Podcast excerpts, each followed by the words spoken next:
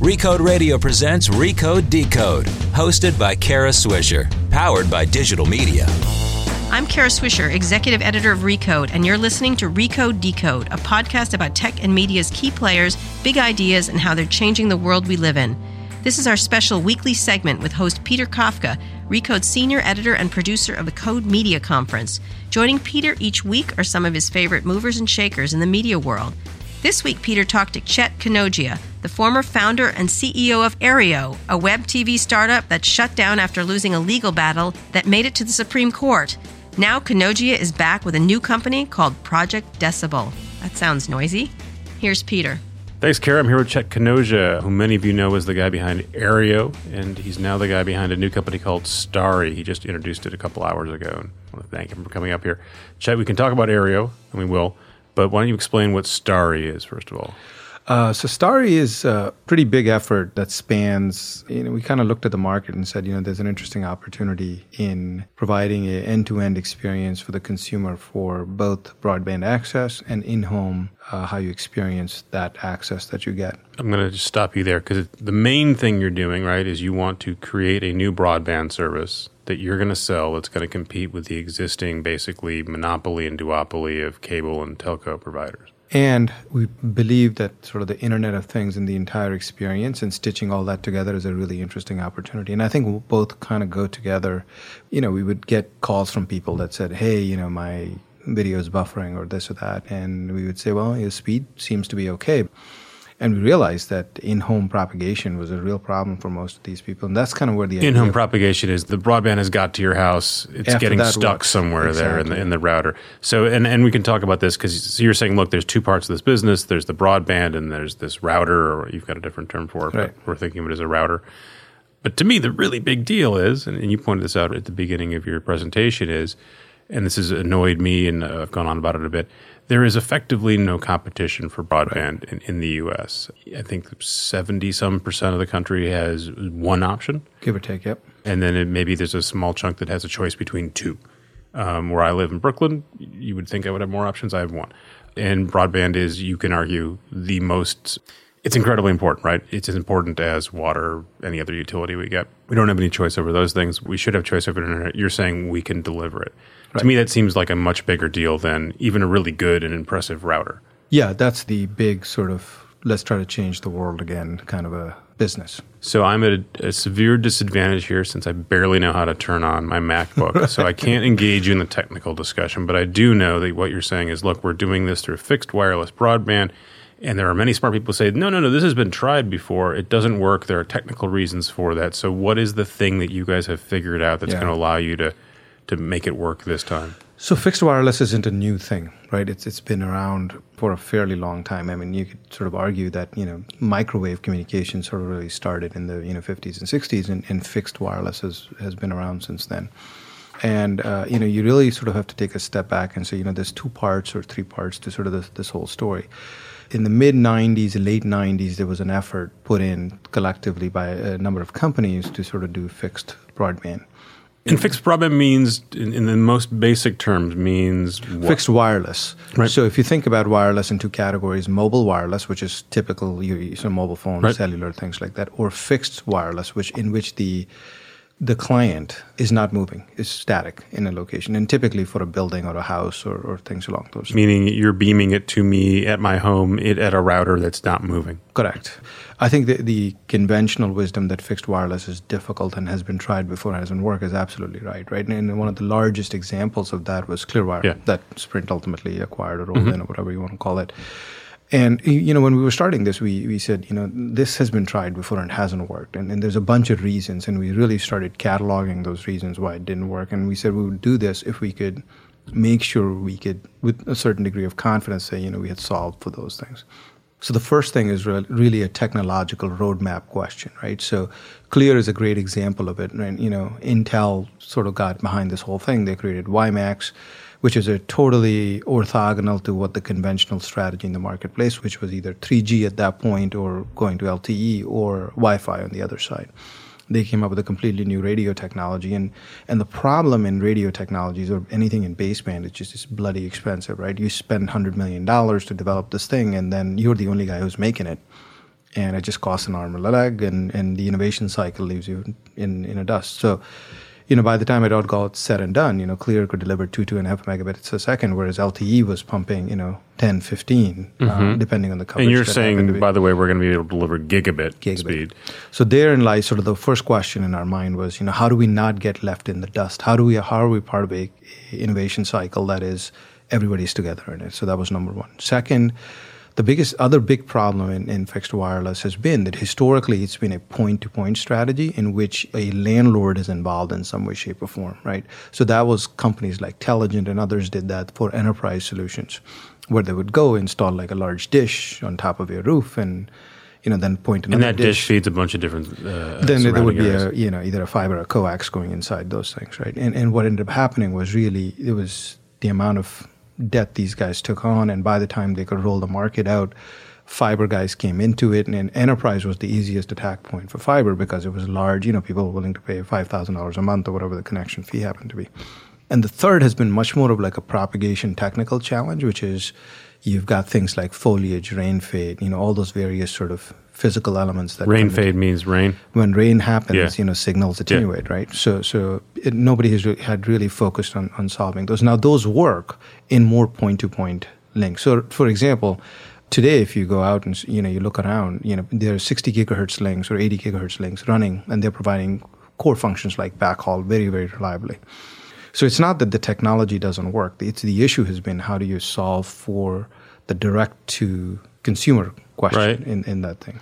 So your plan is going to be we're going to go market by market, and then sort of. Uh, I was talking to one of your investors. Said this, this is the Google Fiber strategy. Sort of, we're going to go into not only just market by market, but neighborhood by neighborhood, and we essentially put down. I don't know what the right term would be. Is it a speaker? A transceiver. A yeah. transceiver that's going to serve what 300 homes at a time, 300 clients at no, a time. The, the Starry beams, which are these machines can serve about a two kilometer radius around it. So you get to sort of drop these things in two kilometer radiuses and they will serve all the households in, in that area. And so, again, without getting in the weeds, because it's not going to help me and maybe it probably won't help the listeners either. What is the thing that you guys figured out? You did this basically in a year, right? Because Aereo, yeah. Aereo stopped in a year and a half. Yeah, a year and a half ago. And you guys started working on this, I guess, right. sometime soon after. So within a year and a half, how did you solve this problem that's bedeviled many people? So if you go back to the list of three that I was making, right? So number one was we said, look, there is a lot of innovation that's already happened in things like Wi-Fi, for example, right? So what we are really doing is we we're not creating our own radios. It's off-the-shelf baseband. So you basically we take you know modern Wi-Fi systems, and in particular mu-MIMO based, which is basically means multiple streams can be combined at the same time and propagated. So we get radios off the shelf. We don't create any of that stuff. And that's you know ten dollars mm-hmm. you got a radio. We said okay, so we've now aligned ourselves with a consumer roadmap so that we don't have to worry about radio technology. That's that's going to be ten bucks. Qualcomm, Marvell, someone's done Broadcom, the work here. and not only they're spending billions every year doing this stuff continuously, right? And because the volumes are so high, the effective cost is is de minimis. So that makes a lot of sense. And you could have picked two paths. You could have gone LTE or you could have gone Wi Fi in terms of radio technology. Wi Fi made a lot more sense to us just because you can pump a ton of data through it. Sort of, mm-hmm. So you can pump gigabits. I mean, even a home consumer router can pump out a gigabit or 1.6 gigs, right? So that was one. So that was like a huge check mark for us saying, you know, so that was a technical thing that we had to prove to ourselves. Could we actually take uh, off Wi-Fi the off the shelf and run it and up convert, down convert in, in high frequency bands without distorting the thing. So that was that was one. So that we proved that. So that got us off the. I got to spend hundred million dollars in developing radio technology off the thing. Second, then became primarily about a making sure that any consumer device we build was self-installable right? So you get out of the landlord problem, and you'll have to come up with various iterations of out of the landlord know. problem, and also you don't want to be rolling out trucks to my house, right? You or more to... importantly, dealing with landlords who effectively become the road gatekeeper in, in there, right? So you had to have a self-install strategy for apartments, and then you have to have a easy to install by a commercial installer like a DirecTV or Dish Network type of guy uh, for you know more suburban or higher structures like that, right? So so that's relatively easy to solve for once you've kind of figured that out. And third, where we spent a lot of energy in terms of solving the problem was so going back to this question that you asked. The historical view is point to point works, point to multi point, and attenuation is too hard, and, and you really can't make it work. So we sort of stepped back and said, you know, if we know point to point works. How about we create a highly dense sector switch system so that it simul- it looks like to the airwaves. Essentially, it's a point-to-point system, but from a deployment characteristics, it's a point-to-multipoint, and that's where this active phase array that we built comes in. And, and the easiest way to I'm think waving a white flag here because all this now I'm gonna, is, is I'm completely beyond me. Condense this. So the easiest way to think about it is you've got, let's say, you've got a, a small battery, right, and you're powering a light bulb with it.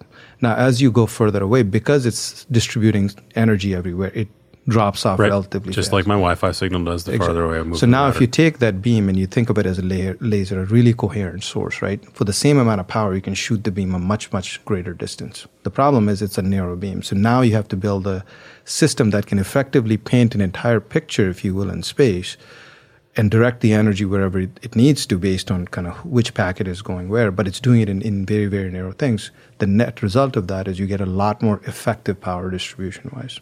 So let's stipulate that all this is going to work the, say, the way you say it's going to work. Right. Uh, We've been running technical so many, tests I, in Boston. I have many questions. First of all, was this the thing you thought I want to do uh, as soon as Aereo was, was done or on its way out, or were you playing with other ideas? No, this was uh, kind of the, the big one. Uh, and was this something you were thinking of while you were doing Aereo? Because it, it seems, and we'll talk a bunch about Aereo, but it seems like this is would have occurred to you while you were doing Aereo that while we were fighting the TV guys, you also had an issue with the broadband guys. Exactly. So, so the, the thinking was even in those days, we're like, okay, we don't know how and when this is going to get solved, but the access network piece has to get worked on at some point, just because uh, whether we succeed at Aereo or not, or somebody else does long term, you're going to have a problem where the guy who controls the pipe is effectively going to set the policy for what you get where and how. Right, which we're seeing parts of now. Which you're beginning to see, and you know whether it's you know Comcast charging off ramp or not, right. or et cetera, et cetera, things like that. So when you started Aereo, you knew from the get go, and you said as much. You said we are going to be in court. We're going to spend a bunch of time fighting the networks who own the programming. They're going to claim we don't have the right to do what we're doing, which you were taking programming off the airways and saying everyone has the rights to this. We're going to distribute this stuff over the internet. The network said you didn't. They won in court, but you knew from the get go you were going to be in court there. You knew that in addition to whatever technical problem you had to solve, you were going to have a legal battle and it was right. probably going to be binary. In this case, you've got the technical issue to solve what are the regulatory and or legal issues you're going to solve? Face well, there are no real legal issues in this, right? It's, it's right. No one's going to sue you for distributing internet this time around. Well, I think I find that hard to right. believe, almost impossible, uh, because obviously there's you know the internet doesn't belong to a right. entity, right? You buy access through a. So that, that is not part of your plan. That is not part of the plan. I think the challenges here are going to be much more execution oriented, just because this is not easy, obviously, right? And in building things out, and we we did a lot of this hard the hardware area where we were doing city by city, city systems. Uh, it was a much bigger scale in terms of. So just to put it in context, a single Aereo system was 20 feet by 10 feet by eight feet, right? So this is this array of giant, micro antennas. Exactly. It was a giant thing and it weighed like six tons and we had to have a crane and all this other stuff.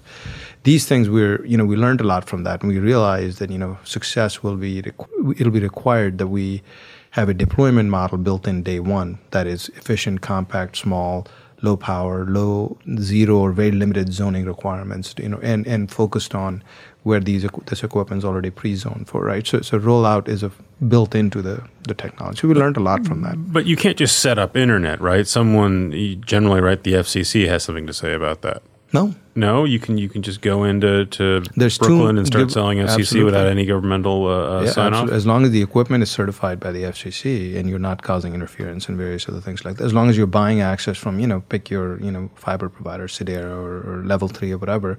Of course, I mean there's about over two million customers in the country today that use what is called WISPs, which are wireless internet service providers. So there's no because what I was thinking about when you were doing your presentation this morning was I remember when Verizon started to do its rollout and it had to go to every town it wanted to supply uh, cable and broadband service and go through this lengthy process involving multiple sort of city bodies and Time Warner Cable or Cablevision, whoever the incumbent was there would, would try to slow it down with various means you're not going to encounter that problem. Yeah, because so there's a distinction between kind of when you use public right of ways and are mm-hmm. you franchising. Right. In, this case, you're not digging not roads. There's no public right of ways. We're not attaching to utility poles. We're not doing it. It's a private transaction between a you know, cellular. So cellular operates very differently than you know cable does. I mean, and so you, you, the question by extension you can ask, right? If a phone's giving you an LTE signal, that's giving you quote unquote internet, and there's no none of the you know franchising things come into that. I'm sure you've gamed this out. What do you imagine the complaint is you're going to get from the incumbents, whether it's Comcast or uh, Charter I, or Time Warner Cable? I don't know. You don't know. I, I, honestly don't know. I mean, hey, you know, I think it's in their best interest. I mean, if I'm writing a playbook here, right? Here's a small innovative company that, you know, is not going to come in tomorrow and change the entire world. Comcast isn't going out of business, right? It is better for them to have a few small competitors in the market so that the government is satisfied and the FCC looks at it and say, you know, this is a good thing. People are getting choice. We're not toppling any kingdom over right now, right? So, so I think it's better to let this play out and, and see how it develops. Chet, this sounds too good to be true. So this we'll, is hard work. Yeah. All right. Well, we'll, we'll explore this in a second. Uh, first of all, I want to tell folks about Code Media 2016. It's exactly this kind of conversation. In fact, we had Chet at one of these events a couple years ago. That was a lot of fun. This year's event is February 17th and 18th. It's in Laguna Niguel. I should start thinking some questions for our guests because they include people like Jessica Lessin from The Information, John Skipper, who runs ESPN, Nigel Eccles, who runs FanDuel. Here's what Chelsea Handler said when she appeared last year. I have attention. I was on TV for seven nights a week for seven years. It was too much attention. I wasn't excited to see me anymore, so I could only imagine how other people felt. that was fun. Code Media brings together more than 300 of the most influential people in media and tech for two days full of candid, unscripted conversation and valuable networking opportunities. You can find out more at recode.net slash events. See you there. All right, Chet, I was referencing uh, your appearance at, at, one of our conferences a few years ago. It was you on stage, and everyone in the audience, I think, was suing you already. uh, it was great that you came out. Um, so, but you don't anticipate that happening this time out. You don't think that is going to be the hurdle. You think you've solved the, all the hurdles already, basically. No, I think this is much more of a technological hurdle, and then it's going to be you know cost reduction, quality, deployment. I mean, building out these things is, is th- that's where I suspect a lot. Why, since the market for broadband is so big, and again controlled by a handful of incumbents who essentially have monopoly, why hasn't someone tried a version of what you're doing already? I think you're beginning to see it. Uh, I think you, are seeing this in rural areas, which is where a lot of the WISPs are. Uh, I mean, my understanding is Verizon's testing a few things that are in the you know 28ish gig band, but they're running LTE in that for fixed wireless. I, I think it's it's happening in, in bits and pieces and pockets. Nobody's really done it in the technical way that we are proposing to do it uh, and the efficiencies that come with that. But I wouldn't be surprised that if this isn't going to happen, and you know whether we do it or not in the next you know three to five years. Why do you think Google, who has a lot of really smart people and essentially unlimited resources, has tried tackling this through a very conventional means through fiber? I think if you're a purist, and I have a great deal of respect for that team, and I think you know good guys. But if if you take the wipe the slate clean and you say, you know what, I want to build out the best network possible that's ever ever expandable I think, and if you have all the resources and time in the world, and don't face the regulatory problems that n- naturally come with that, you would build a fiber network, unquestionably. That's you know, the best possible way to deliver high speed. Meaning internet. for future proof forever mm-hmm. and ever, right? That's the conventional wisdom. If I light, you know, X strands of wi- fiber in somebody's home, I'm all set. And in parallel, there's been this sort of perception that said uh, wireless is good for coverage, but not for throughput right? Because people have always thought of wireless in the sub 5 gigahertz range. Coverage versus throughput means what?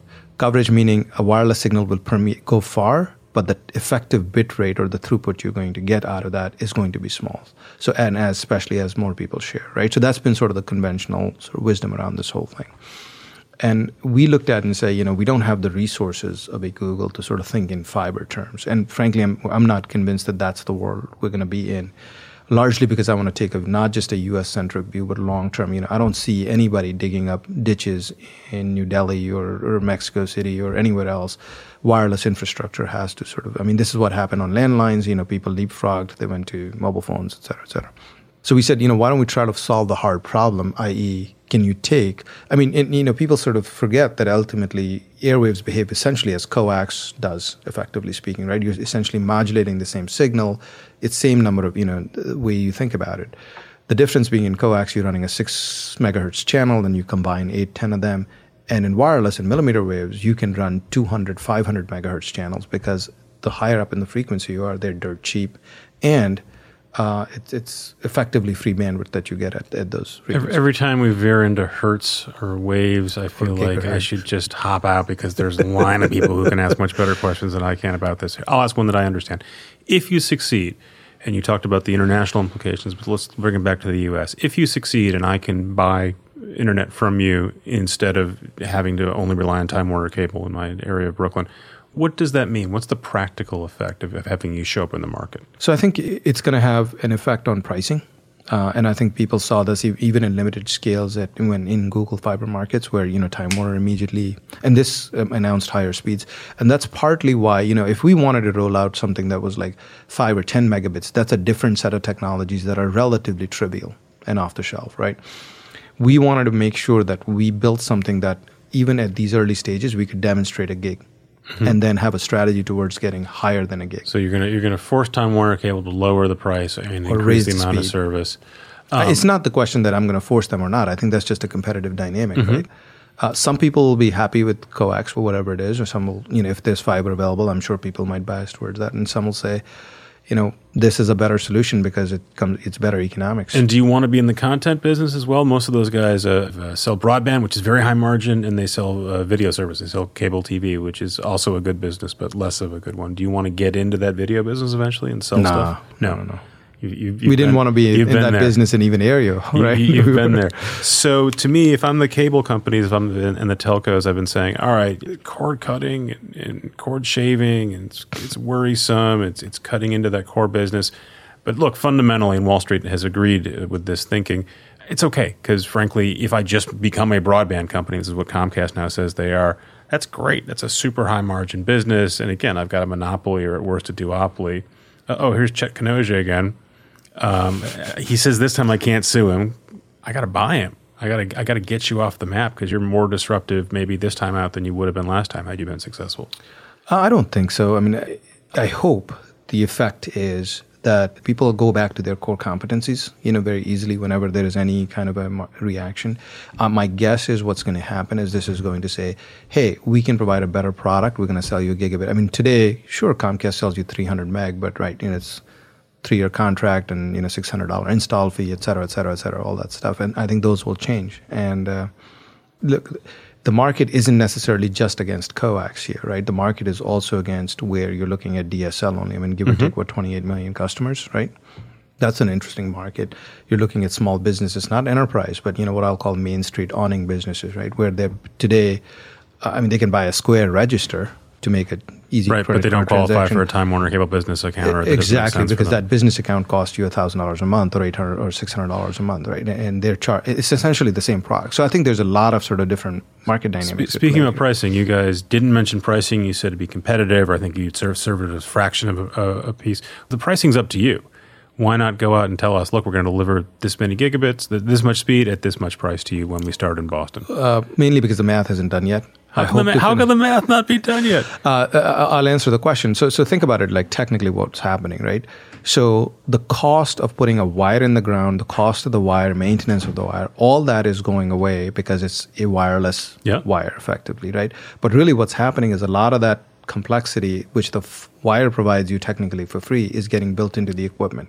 Uh-huh. So we have a pretty decent handle on one part of the equipment in terms of costs. Now we're entering mass manufacturing planning on those things. So we're trying to sort through what is that residual cost? I cannot like. believe that you got money from Barry Diller and KKR and George Soros, and they asked you about pricing. You sort of shrug, and say, ah, I don't know. Oh, you'll be surprised. Yeah, they just took a flyer on it. No, I don't think they took a flyer. I think they, uh, everybody understands ballpark where it's going to be. Let me go at it. Yeah, let's. So give us the ballpark. What's what's the ballpark? I'm paying Time Warner Cable around fifty bucks for fifty megabits right now. What, what are you going to sell in a promo rate? Something like that. Yeah. Yeah, so it'll be better than that. It's better than that. Yeah. Okay. And the reason you spent much of today's presentation talking about the router instead of sort of the service and the markets and when you're going to be there is sequencing things out more than anything else. I think we we were uh, so it was a really interesting question that you know we asked ourselves. We think we can create two really really cool things here. The one we don't want to do one because of the other. We want to you know I think standalone consumer electronics is great, but I think you you want to augment that with other things. So the question, honestly, in our mind was, you know, are these two separate companies? Do we combine them? How do how do we sort of think about it? And you know, the more I talked to a lot of my friends that are in the cable business as well, and, and everybody said, look, no, if you're going to do it, you've got to sort of have a whole stack because we are realizing that we built in modems and access points together, and we realized that they were fundamentally different cycles. So we end up getting stuck with crappy modems, which basically means service calls, which basically means unhappy customers. And it's no fault of our, ours, and I believe them. I mean, you know, uh, cable plan's relatively stable, right? Mm-hmm. Once, once it's all, especially the data part of it. The video may not be. And so we decided that we were going to do it all together. And then the question was, would you retail it out separately or not? And, and I think the universal conclusion was we should because it's a really good product. And, and to be clear, I, I, had this question um, and you guys answered it, but we'll tell yeah. everyone else here. This router you brought out, $350 it will work even if I don't use your, your absolutely. Broadband. Even if you don't use our broadband, you can plug it into Time Warner and cable. do these magical things, right? And it's got you know all the IoT, Internet of Things built mm-hmm. in, and Bluetooth, uh, et cetera, et cetera, a bunch of other things, and, and, that you know is a separate category in itself. So we decided that you know what, it makes sense to kind of as a way of getting our brand out there and, and getting our name out there, and, and you know we think it's a great product. We all want. I would want something like this in my house, even if I didn't have my internet connection. So why not sell it? So the lead of the story I wrote about you today was that you, your last company failed spectacularly. you tried to take on the, the TV business and, and they won. They, you lost in the Supreme Court, ended up in bankruptcy protection. What did you learn from that experience? A lot of good things, some bad things. A, that, that I think our team was capable of producing a really complex product and brought it to time, eh, to market in time. Uh, this was the first time I'd done anything related to hardware, so that was sort of a very new experience. And, but Joe obviously had, done some how to sort of deal with sort of city by city deployment models and things like that. So I think all of those, I think we understood, also learned in a positive way that you know if you have a good idea and you can execute, there is sources of capital, people will support you because that's the purpose. Uh, the negative, or, or the, I guess the warning or the question we learned was, you know, and I think uh, it's interesting to see a lot of companies you know, whether it's Uber or Airbnb, they've all sort of they skirt around or they've been in gray areas or they've run afoul of regulations, but nowhere have they run, run afoul of a single clear demarcation point, which could be a binary outcome. Mm-hmm. And I think if Aereo had not had that binary one or the other, you know, it was a steadily ramping up business. It was it was great in that sense. But whereas all these companies where they end up in a you know Uber's not going to go out of business because they lose the Supreme Court ruling tomorrow. They're not going to get to there because the regulations are state and, and, city and things like that. There's no single federal law right. that can dictate that outcome, right? You guys kind of like that idea then when you started. We did. You said, yeah. this is ultimately it will be binary. We think we've got a great case. Would you have done that differently, or I guess you, there's no way to have done that business? No, no. So no. you had to do it. I think it was, and and I, you know, nobody likes to lose. You know, I'm not sitting here claiming that it was fun to lose. Uh, there was a lot of drinking involved afterwards, uh, but look, it was it was worth a shot, and I think each one of my investors felt the same way as I did. It was you know we thought we had a good case, we thought we were right, and we kept winning all the way to the Supreme Court, right? One of your investors said, "Well, one of the problems we had was we knew and thought we were going to end up in the Supreme Court. We got there much faster than we did. We wanted to sort of built out a much bigger business and gone and been many, many many more cities and states." I don't really understand how that would have helped you legally, but they. Oh, it does. To, yeah. So let me give you an example, right? Sony Betamax was a great example. The first time when the case was heard, uh, they didn't decide. They sent it back to be reheard till the Ninth Justice came, which is Justice O'Connor came in. And you know, our sort of sense was that hate, the court hates novelty of any kind, right? Their their goal in life, at, least from I'm now obviously I'm not a Supreme Court justice, but you know, the goal seems to be keep the band aids along, you know, keep mm-hmm. keep status quo, keep things moving the right way. And right or wrong, we were challenging the status quo. We thought for the right set of reasons, and, and obviously the other side. And you didn't. thought if we could have said, "Look, we're in 48 states," and, and the states. NFL has not yet taken it off the air, so all the grandiose proclamations you're seeing from all, all the harm people, we're going to do, we haven't right? I mean, literally, the briefs were right there will be no Super Bowl next year, right? I mean, that was kind of the, the I mean, and as much as I disagree with the decision, I understand that a statement like that has an effect on people, right? So, so that was the. I, I so you wanted to end up making that argument two or three years down the road, exactly. And if you look at uh, one of the opinions in the Sony Betamax case, it literally does say that I have a hard time. One of the justices, I forget, I think maybe it was Justice O'Connor or John Paul Stevens. It was I have a hard time believing that two million Americans every day infringe what did you think when you were in the Supreme Court? I, I, I went and watched, and actually sort of had to hear most of the hearing because you don't have a direct sight from the press box. well, was me. It's one of the coolest things I've ever done professionally is, is attend that hearing. Um, what was that experience like for you? Uh, it was really intense and, and um, eye opening in a lot of ways. Um, um, you think that the system is, is totally closed and shut off, and what you don't realize is the process of lobbying and sort of structural influence that goes in, in for good and bad, all, all kinds of reasons, in, in how different agencies interplay and, and and the amount of sort of work that goes into that is and when you absolutely amazing. When you're at the hearing itself, did you have a sense of like, oh, I don't think this is going well, or I think actually that that's well. I like what Ginsburg said. I like what Sotomayor said. She said Roku. That sounds good. uh, uh, did you have a sense either during the hearing or immediately after that went well or that didn't go well? You know, our, our, Supreme Court counsel had, had sort of warned me that you know reading tea leaves out of justices' comments is like just a bad idea. Uh-huh. There's plenty of cases which have gone absolutely the opposite way.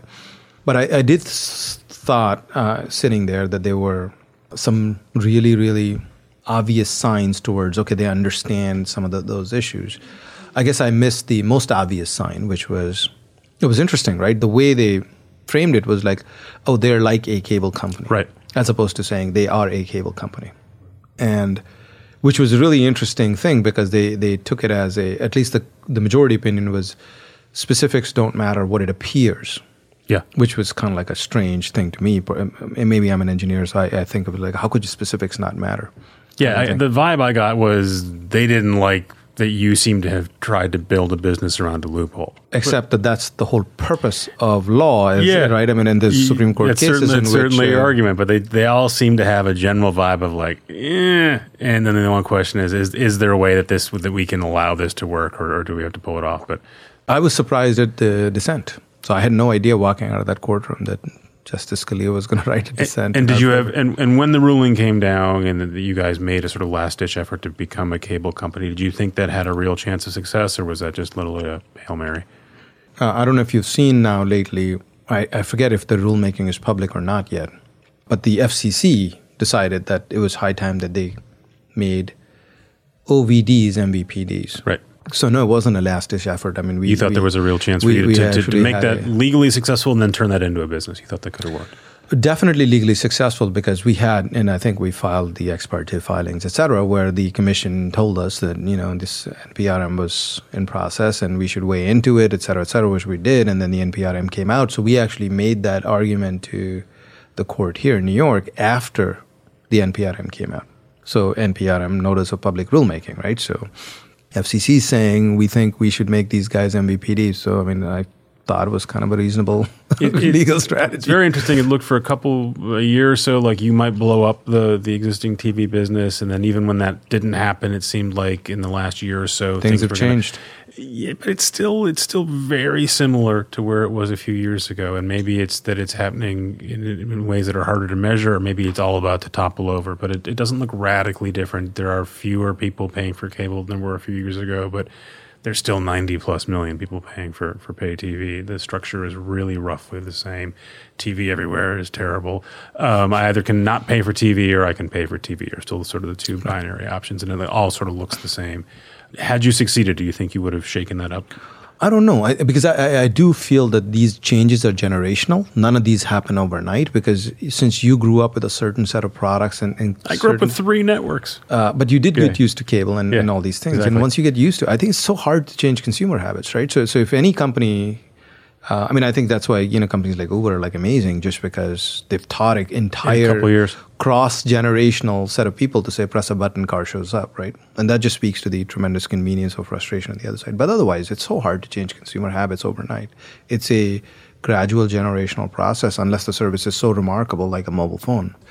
I mean, I think my expectation was it's going to be, you know, we're going to add 100,000 and 200,000. And, and I, I think I was talking to one of the I forget who it was, one of the CEOs of a streaming company. He was like, look, this is how the math works. The first year, you're going to get 100, 150,000 customers. The next year, you're going to get, you're going to double that. And after that, you basically end up in a doubling game. But that's, you got to sign up for a 10 year trajectory. And I think, you know, companies like Netflix and Hulu, everybody's sort of in that same kind of vein. And I don't know if it is because that's the acquisition model of the internet or i mean everybody's you know subscriber acquisition cost is kind of the same and it's because the media is priced that way mm-hmm. uh, or it's just some magical law that works out so i think you, you just have to count on that that it's uh, you know you get the first 10 100000 whatever the number happens to be and then you know you grow from there I would love to continue this conversation. People are literally banging on the door to get in and kick us out of the studio.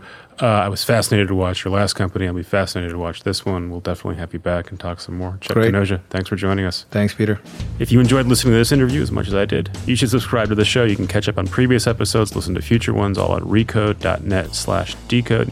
You should also know that Recode Decode is twice a week, every Monday and Thursday. We've got a new show. It's called Too Embarrassed to Ask, hosted by Kara Swisher and Lauren Goode. Every Friday, Kara and Lauren answer your tech questions and review the latest gadgets, probably like the one that Chet just rolled out. You should check it out. The next episode is tomorrow, and you can subscribe at itunes.com slash too embarrassed to ask. Kara's back on Monday. I'll be here on Thursday with another great guest from the media world. And you should also be joining me and maybe Chet at Code Media next February. See you soon. This has been Recode Decode, hosted by Kara Swisher, powered by digital media. For more hard hitting interviews with insiders from the worlds of tech, media, and politics, subscribe to Recode Replay on iTunes, featuring candid conversations with leading voices like AOL CEO Tim Armstrong, Goldman Sachs' CIO Marty Chavez, the team behind the hit TV show Empire, Shark Tank investor Mark Cuban, and presidential candidate Hillary Clinton. They're all on Recode Replay